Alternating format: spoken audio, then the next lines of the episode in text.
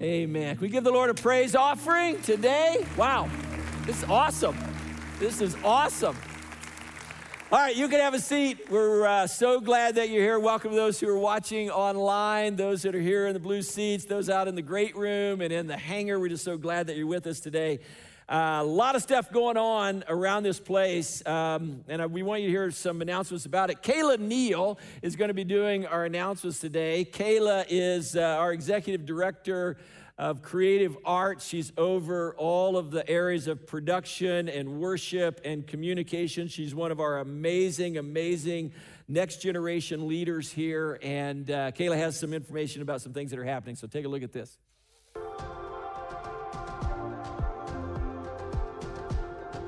Couple of quick announcements for you guys. We love having the service with you guys, where our goal really is to get you connected and involved in this community to make you feel like this is family when you come through the doors. There are a ton of ways for you to do that. If you're new here, we want to meet you. Whether you're online, definitely let us know if you're here in person. There are people, including me in the lobby, who would love to meet you. We also want to get you involved in groups. They've launched for the summer. That'll give you a group of people to do life with on a day to day basis basis. And then you can also serve on a team. I love, love, love our teams. There are so many ways that you can serve. Even if you think you don't have a gifting or you don't have anything to offer, I promise you that God can use you here. All of those ways to get connected can be found on our website. Something that I am really, really excited about that's coming up that also marks the year since we have been able to gather back in person again are our outdoor services. So we want you to save the date for the July 4th weekend. So that's Saturday, July 3rd, and Sunday, July 4th. We're gonna have our three normal weekend services, but we're gonna do them outside. We're gonna have amazing worship, an amazing message. It's a great time for you and your family to hang out and have tons of fun. Invite your friends and your family and we'll see you there. If you have a heart for the global church, we have an awesome opportunity coming up to travel to Turkey in October. It's a 10 day global city experience trip where you'll get to go and learn more about church history and connect with our global partner, Assemble Project. I got to go on a global city trip to Germany two years ago, and it was one of the most amazing, amazing experiences I have ever had. If you want to sign up, the deadline is July 12th. There's already people signed up, so if you want to go ahead and get that going, definitely sign up before the deadline. We've been talking a lot about testimonies around here for the last couple of weeks, which I have loved. This week, we have a really cool group testimony story to share, so check out this video. you guys go from being part of a transit group together to like becoming friends? Well, when did you show up? It was like a month after um, doing that? It was you three, and then you guys didn't show up for a week or so. And I met Scott and I went in there and then we started going to lunch after the service together and that's what actually made us closer and eventually i ended up joining their small group transit through transit and meeting these guys it's, it's been nice just to be able to spend time with people that you can relate to um, on a personal level and you're not afraid to you know be vulnerable with them. Um, just just live life so i had a pretty significant surgery that happened in my life, and I ended up just sending a text to these three. Not only did they come to check on me and they brought me snacks, they brought me food, they um, stayed hours afterwards, watched a movie, and just more than uh, anything that they brought me, just the fact that they were there to emotionally help me through that. It was that moment in my head. I already knew that these guys were like my close friends because um, I, I don't know anyone else who would have done something like that for me. So I think for me, it's like I I've been learning just like how much I can't do life by myself. Like I've just seen each of these people like bring something awesome and different. Like Bosco is really good at acts of service. He'll like give gifts to people. He'll do amazing things like that. Scott's really good at event planning. He's been like trying to bring quality time into the group. And you're really good at the words of encouragement, just making sure everybody knows that they're respected and wanted here. So like seeing all of that and like these are things that I can't do myself but seeing as a group we all contribute and do that together. I think what makes that a lot easier for us to grow closer together is because we all have this uh, want to have God at the center of everything we do. So it definitely brings us closer together like that.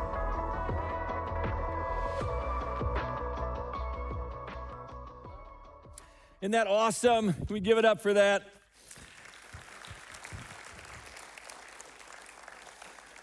One of the benefits of being in community. One of the things that we talk about around here, one of our strategies for accomplishing our mission is to gather the people, tell the stories, and change the world. And right at the center of that is telling the stories, the God stories of where God is at work. And I love it every time we have an opportunity to hear stories uh, of folks in our church and where God is at work and what God uh, is doing. Every story is special, every story is unique. Everyone has a story, whether you think you have a story or not. God is at work and you have an amazing, amazing story, and it's really cool to be able to share them. Uh, a couple things I wanted to, to tell you before I jump into the message. One is that we did a really cool thing yesterday. We had the Global 5K, and some of you maybe participated in that. It was a hot day, but we did it early in the morning. We had a lot of folks participate, raise some money for one of our global partners, Villages of Hope, that provides um, care for about 600 uh, of some of the most vulnerable children in Zambia and uh, raised some money. And it was just a really cool event. It was kind of the first time I felt normal in some respects over the last year, 14 months, whatever, just being able to be out with our uh, congregation. And so thank you for participating in that. Uh, if you still want to give to Villages of Hope, uh, or you want to just give to the ministry of Fairfax, you want to do it as an act of worship today. If you're online, there's a little button that says give. Just uh, click that button. You can start the process. If you're in here in the sanctuary, there are boxes in the back of the sanctuary that you can uh, put your tithes and offerings in, or text Fairfax Give to 77977. The other thing I just wanted to say is. Um, Kayla mentioned about the, the, the global experience uh, where we're going to be going to Turkey. And uh, that's going to be such a cool event. This is a trip that we had planned for over a year ago. Uh, and because of COVID, the pandemic, we weren't able to do. And uh, Don and I are going to be going on this trip. We've been so excited about it. Uh, we're going to we're going to be in Istanbul and visit uh, our church planter there, Bilge, who has started an amazing congregation in um, uh, an amazing city, but a really challenging city in terms of sharing the gospel. And uh, then we're going to do a tour of the seven churches of Revelation. So, the seven churches that the letter of Revelation was written to when John wrote that, we're going to visit those seven churches, and that's going to be an amazing kind of historical journey, really going right back to the roots of the Christian church. And so, if you've thought about going on a global impact trip and kind of just kind of uh, haven't maybe taken the step, this would be an awesome time uh, to do it. So you can go to our website, check that out. Valerie Nolan can answer any questions that you have about that. All right, so we're continuing our study in the book of Acts today, and we're looking at Acts 17. And Acts 17 is one of my favorite, in fact, the, the last part of Acts 17 is one of my favorite little sections in the book of Acts. Here, here's the basic context Paul is on his missionary journey, he has some colleagues with him. They're traveling through Europe, uh, primarily in what is now modern day Greece. He's going from city to city to city to city. He's uh, meeting people. There are all these divine appointments where God is connecting with people. He's sharing the gospel, and uh, a lot of people are coming to Jesus, and churches are being planted in all of these different cities. And uh, all kinds of people are coming to Jesus. So it's a multi ethnic, multinational, um, Jews, Gentiles, slave free, male, female, all of all these people who are coming to Jesus. It's just amazing. And then Paul comes to Athens. And Athens is a different kind of city. Athens is the intellectual center of the Roman world. It's filled with philosophers from all different kinds of uh, worldviews. There are Stoics there, there are Epicureans there. Uh, they would gather together in the marketplace, kind of an open air intellectual center to debate ideas. In fact, it was in that marketplace in Athens that Socrates would go on a regular basis to debate with people, advance his philosophy. The marketplace in Athens was, was basically like the first century Oxford University, or the first century Cambridge University, or the first century Anderson University. I had to get a shout out to my alma mater in there. And uh, so Paul gets to Athens, and uh, he gets there before the rest of his kind of traveling companions. And he sees some things in the city and, and feels compelled to respond some, to some things just by himself. And this is what we read starting in verse 16. While Paul was waiting for them in Athens, he was greatly distressed to see, see that the city was full of idols. So he reasoned in the synagogue with the Jews and the God fearing Greeks, as well as in the marketplace day by day with those who happened to be there. And a group of Epicurean and Stoic philosophers began to dispute with him. Some of them asked, why is what's this babbler trying to say? They really thought Paul was kind of intellectual lightweight. Others remarked, uh, he seems to be advocating foreign gods. They said this because Paul was preaching the good news about Jesus and the resurrection, which they had never heard before. And then they took him and brought him to a meeting of the Areopagus uh, on what is oftentimes referred to as Mars Hill, kind of the city elders, where they said to him, May we know what this new teaching is that you're presenting. You're bringing such strange ideas to our ears, and we want to know what they mean. And then there's like this parenthetical statement uh, that actually Luke is the one who kind of makes this parenthetical statement just to kind of let us know what the city of Athens is like and what the people in the city of Athens like. It says, All the Athenians and the foreigners who lived there spent their time doing nothing but talking. Uh, and listening to the latest ideas. So, so different than the Washington, D.C. area, right? And then Paul stood up in the meeting of the Areopagus and said, Men of Athens, I see that in every way you are very religious. Now, it's interesting that he calls this group very religious, that he starts this little talk by saying, I see that you are very religious. Because in many ways, traditional religion in Athens was kind of on the way out. Most of the philosophers were not religious, at least not in the traditional sense. All of the idols that filled the city were kind of relics from a bygone era. And yet, Paul tells them that in every way they are very religious. And I think if Paul came to Washington, D.C., to the metro area, that he would say the same thing. I think that he would say, I would see that in every way you are very religious. And I think what he would mean by that statement is the same thing he meant when he said it to the Athenians. I don't think it would mean that everyone is religious in the traditional sense because uh, there's a lot of people uh, that are not religious in any kind of traditional sense. I don't think it would mean that everyone adheres to some institutional religion because more and more people in our culture do not. More and more people are not connected in any way to any kind of institutional religion. But almost everyone, I think this is what he was talking about in Athens. And I think this is what would be true in our culture as, as well is that almost everyone is religious in the sense that almost everyone holds positions of faith that are unprovable, even in very secular societies. Everyone has to come up with some answers, even if they're tentative answers, even if they are answers that they've never really articulated before, have to come up with some tentative answers to some fundamental questions like like why am i here? And does my life have purpose? And is there an afterlife? And is there a god? And what's wrong with this world? And why is there so much brokenness? And and is it is it just because there's broken people? Or are the systems broken? And if the systems are broken, then what's wrong with the people that keep creating the broken systems? Because these broken systems, like, aren't just some anomaly that happen in some specific location at some specific time, like they happen over and over again throughout the history of the world. In fact, that basically is the history of the world. Broken people forming broken systems is kind of the history of humankind. And these questions are not just like theoretical questions. They're not like how many angels can dance on the head of a pin or whatever it is. Like they're not just theoretical questions, kind of interesting to talk about. It's great to kind of, you know, spend some time talking about, but they don't really matter. You have to at least tentatively answer these questions just in order to kind of figure out how you're going to move forward.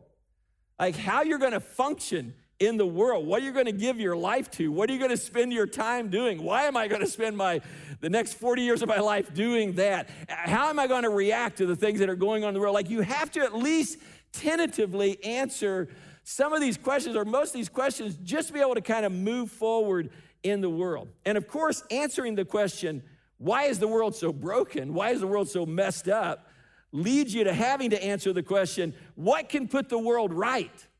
Like, you cannot be about the business of ending poverty or ending hunger, ending racism or ending prejudice or ending hate or ending violence or ending wars or whatever it is unless you've at least tentatively answered the question what is broken and how does it get made right?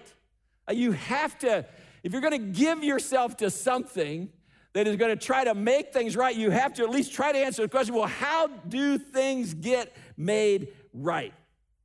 And the answers to most of those questions are unprovable beliefs that are rooted in faith. Like we may have some evidence that supports our belief, but at the end of the day, it's still a belief. It can't be taken to a lab and tested. It can't be kind of scientifically proven, all of that. For instance, if you're convinced that there's no God, that's pretty hard to prove, right? So to live as if there's no God or to live as if there is a God, like, is it requires faith. It's a belief. Like, you can get into a room with a lot of smart people and maybe some of you have done this, maybe some of you have done this recently. You can get in a room with a lot of smart people, argue about whether God exists, whether God doesn't exist, all that. You can do that all night long. And if the beer's involved, if beer's involved, beer's flowing, with each beer, the arguments will become less eloquent, but way, way, way more passionate. But it's still a faith conversation. It's a conversation between people of faith who are talking about their beliefs. It's not like a conversation about whether the earth is flat or not. Like you could say the earth is flat, many people say the earth is flat, but to do so, you have to deny some pretty hard scientific data.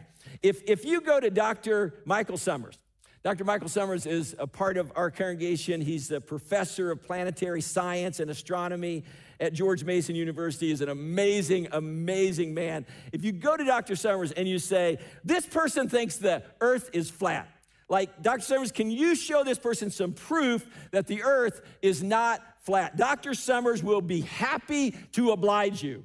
For hours, he will be happy to oblige you. But if you go to Dr. Summers and say, I have a friend here, I've had this crazy friend here who thinks that there's a God. Like, can you show them some proof that there is no God? You're likely to get kind of a knowing smile and a response that goes something like this Well, I certainly have scientist friends that don't believe in God. I certainly have people that study the heavens like I study the heavens and, and uh, say, well, I've never bumped into God before, all of that. But as for me, every time I examine the heavens, and I've heard him say this over and over again, I see the handiwork of God, and I'm reminded of Psalms 19:1 that says, The heavens declare the glory of God, the skies proclaim the works of his hands. All that to say, that Paul is reminding these Athenian philosophers, and he's reminding us that everyone is religious. Everyone is a person of faith. The question is not whether you are a person of faith or whether you're a person of science or whether you're a person of faith or whether you're a person of reason. Everyone is a person of faith. The question is what or who have you put your faith in? And is it big enough to answer all of these questions that we need to answer just to kind of move ahead in life. And that's exactly where Paul challenges the Athenian philosophers to rethink their worldview. This is what we read in verse 23. Paul says, For as I walked around your beautiful city here in Athens and looked carefully at your objects of worship, all of these idols that were in the city, I even found an altar with this inscription to an unknown God. So they had created an altar and said, This is to a God that's unknowable. Like we just don't even know who this is. And Paul says, Now what you worship is something unknown. I'm going to proclaim to you.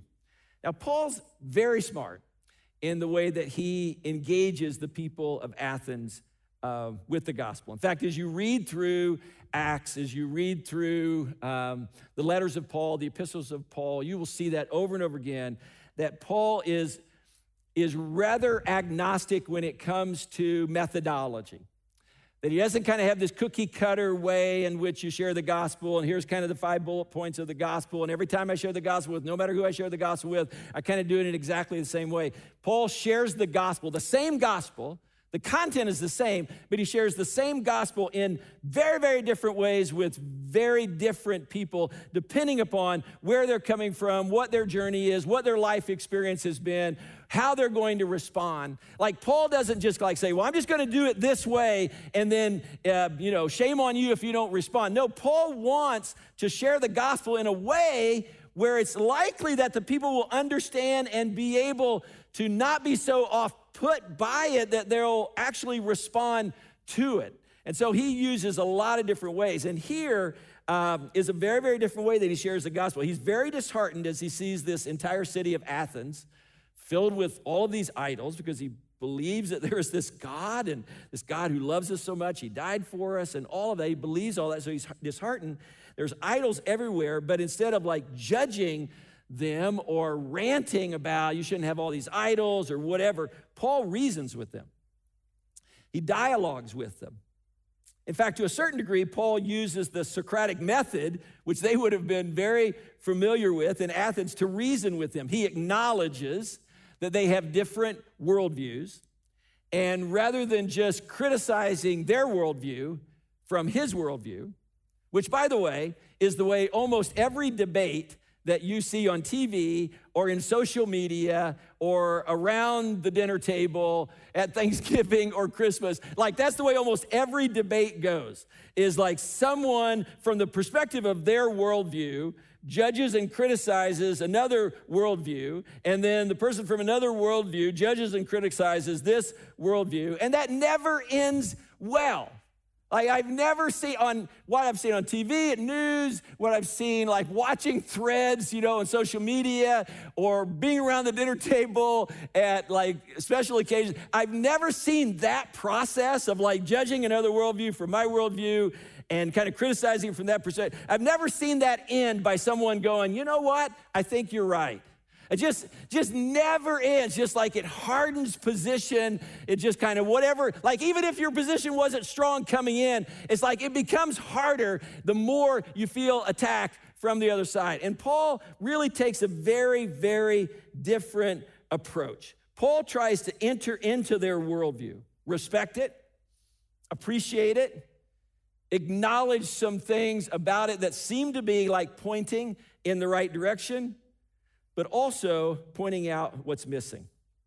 And what he basically says is this you obviously have a sense that all of these gods, all of these idols that are kind of all throughout the city, that you've created with your, with your own hands, you obviously have a sense that, that they're not enough, that they're not big enough, they, they, they're not comprehensive enough to answer all the questions that you have about life because you have this altar over here that says to an unknown God. So you sense that there's something missing. You sense that there's something more. You just don't know what it is. And it, feels like it's unknowable. It feels like it's not something that you can ever really get your mind around or relate to in any kind of personal way. And it's an amazing statement. It's an amazing statement on Paul's part because basically what he's saying is this there is something inside you that is intuitively pointing to God. You just aren't sure who this God is, and you've become convinced that you really can't know this God, that this God is not able to be known. This God is beyond knowing. And I think the same thing is true for almost every human being.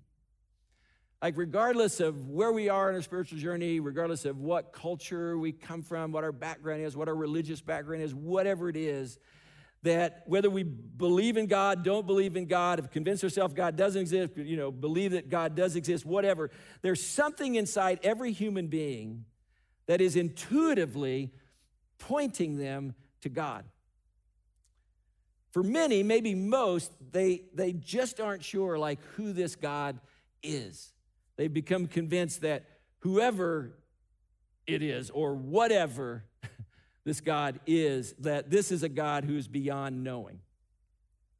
Now, depending on the culture, the unknown God or the unknown gods in that culture may be very different. I think in our 21st century Western culture, one of the things that we have turned into an unknown God is our moral values.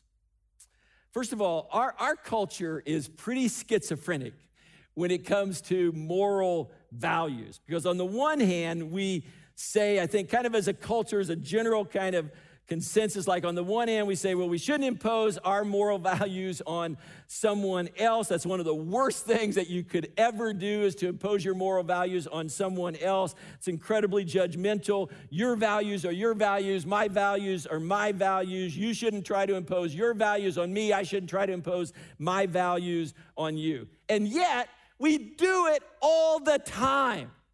Like, and I'm not just talking about religious people, Christians, I'm just talking about as a culture, we do this all the time. Everybody does it. And most of the time, when people do that, it's not just the expression of like a personal belief. Like, it's one thing to say, like, I would prefer that you not do that because that you know, it's a personal belief for me, and, and, I, and hold that closely, and I prefer you not do that because this, you know, offends me in some way. Like that's a personal expression that reflects your personal moral values. But when you say, that's wrong, that's wrong, and that needs to stop, that is a much different statement. That's a declaration that there is some kind of independent standard of infallible moral absolutes, some independent standard of infallible moral norms that exist apart from my feelings, apart from your feelings. It doesn't matter what I think, it doesn't matter what you think. Like, this is not something that's up for discussion. This is wrong and it needs to stop. This is, isn't wrong because I think it's wrong. It's not wrong because you think it's wrong. It's just wrong and it needs to stop. Now, the question, of course, is what is that independent, infallible standard of moral absolutes? Like, is it the government? Is it the laws that are presently on the books? Is it societal norms that have developed over time? Is it cultural consensus? Like most of the culture kind of views it this way because if it is, those things are constantly changing. I doubt that anyone today would want to treat the laws or the societal norms or the cultural consensus in the United States in the 1800s as infallible moral absolutes. In fact, that would be true even just going back 50 years or 25 years. Most people don't want to treat the societal norms and the cultural consensus even uh, as early as 25 years ago as like infallible moral absolutes. I mean, when you look at the cultural consensus now compared to like 25 years ago, when you look at the societal norms now versus 25 years ago, most people are not saying, oh, those were infallible, those were infallible norms that we want to impose upon our culture. And I doubt that anyone living 300 years from now, 200 years from now, 300 years from now, will want to treat the laws or societal norms or the cultural consensus of 21st century, of the 21st century, as infallible moral absolutes either. But when someone says that's wrong and it needs to stop, usually they don't mean that it's wrong right now, but it was fine five years ago. Usually they don't mean it's wrong right now, but it was fine 100 years ago or 200 years ago. No, almost always what they mean is that's wrong. like that is wrong. That attitude is wrong. That behavior is wrong. That's wrong. And it's never been right. Even if the laws of the day 100 years ago or 200 years ago allowed it, still it is wrong. It is not right. Even if the society 50 years ago or 100 years ago or 200 years ago accepted it, even if that was the, the, the cultural consensus of the day 200 years ago, no, doesn't matter. It was wrong then, it's wrong now, and it'll be wrong 200 years from now. Now, if Paul were here today, I think what he would say to our culture is the same thing he said to the Athenians. I think he would say, I see that you have an altar to an unknown God, a God that you may not be able to identify, a God that you may not feel like you ever could really know, a God that you may even deny exists, but you sense that there is something outside of yourself, something above yourself, something bigger than yourself that empowers you to say, that's wrong. And that's always been wrong. You may have rejected the idea of moral absolutes that are given by God. You may not use God language in the way that you talk about it, but the altar that you've built to this unknown God is right there in the marketplace for everyone to see. And then Paul wraps this whole thing up by saying, I want to tell you, I want to tell you some things that you can know about this unknown God. He is not as unknowable as you think. In fact, God is very knowable. And then in just a few short verses, one of, one of my favorite passages in Scripture, in just a few short verses, Paul helps them to know the God that for them was unknowable. And this is what Paul says The God who made the world and everything in it is the Lord of heaven and earth and does not live in temples built by hands. He's not served by human hands as if he needed anything. This is not a God who's dependent upon us. Because he himself gives all men life and breath and everything else. From one man, he made every nation of men that they should inhabit the whole earth as he determined the time set for them in exact places where they should live. It's the sovereign God. God did this so that men and women would seek him and perhaps reach out for him and find him, though he is not far from each of us. This is a God, this unknown God is a God who is way closer, way closer than you ever thought God could be. For in Him, this God, we live, we move, we have our being, we exist in this God, we find life in this God.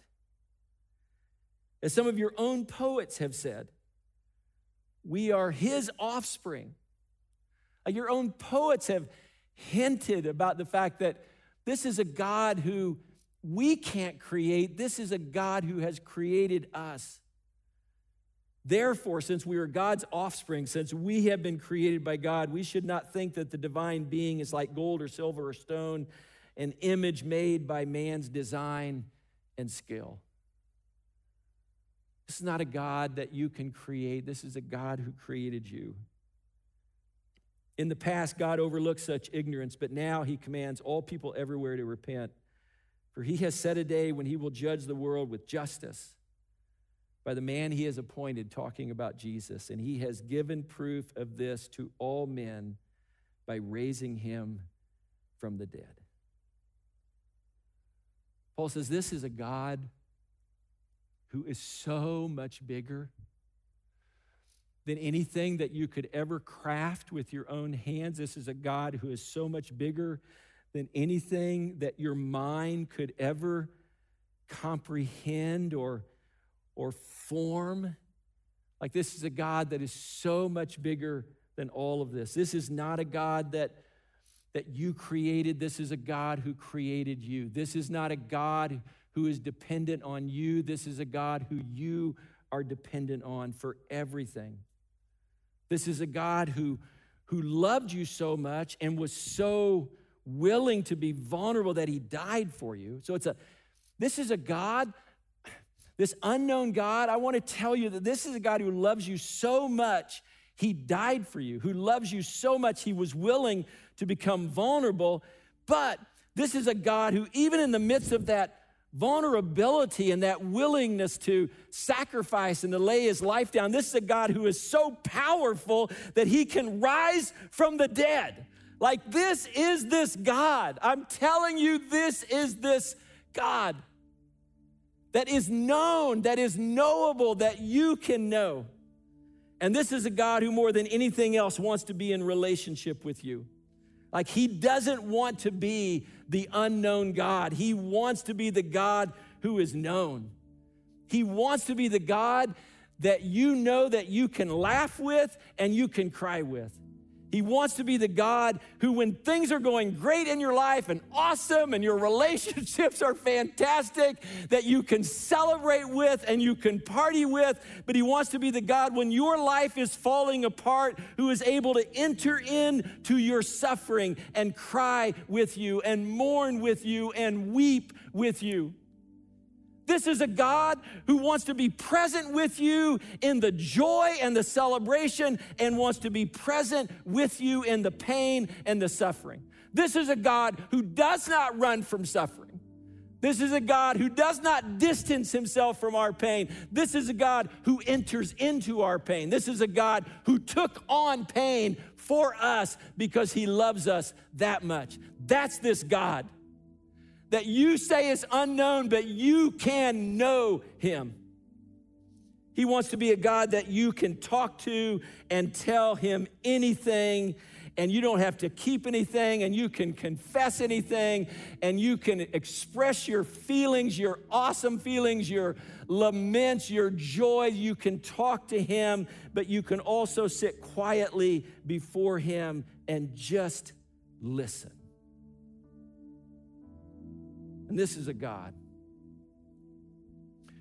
who is the God who can forgive you and redeem you and restore you and heal you so that you can join with him in this mission to redeem and restore and heal this world.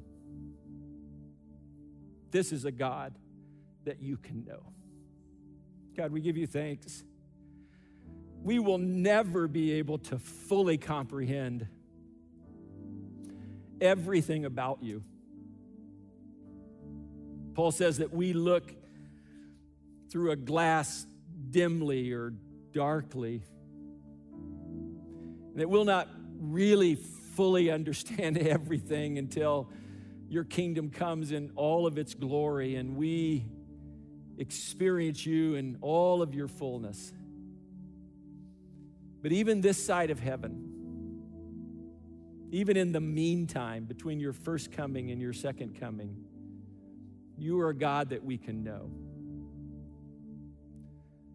that we can laugh with and cry with, that you enter into our joy and into our suffering, that we can tell everything to and can also just be still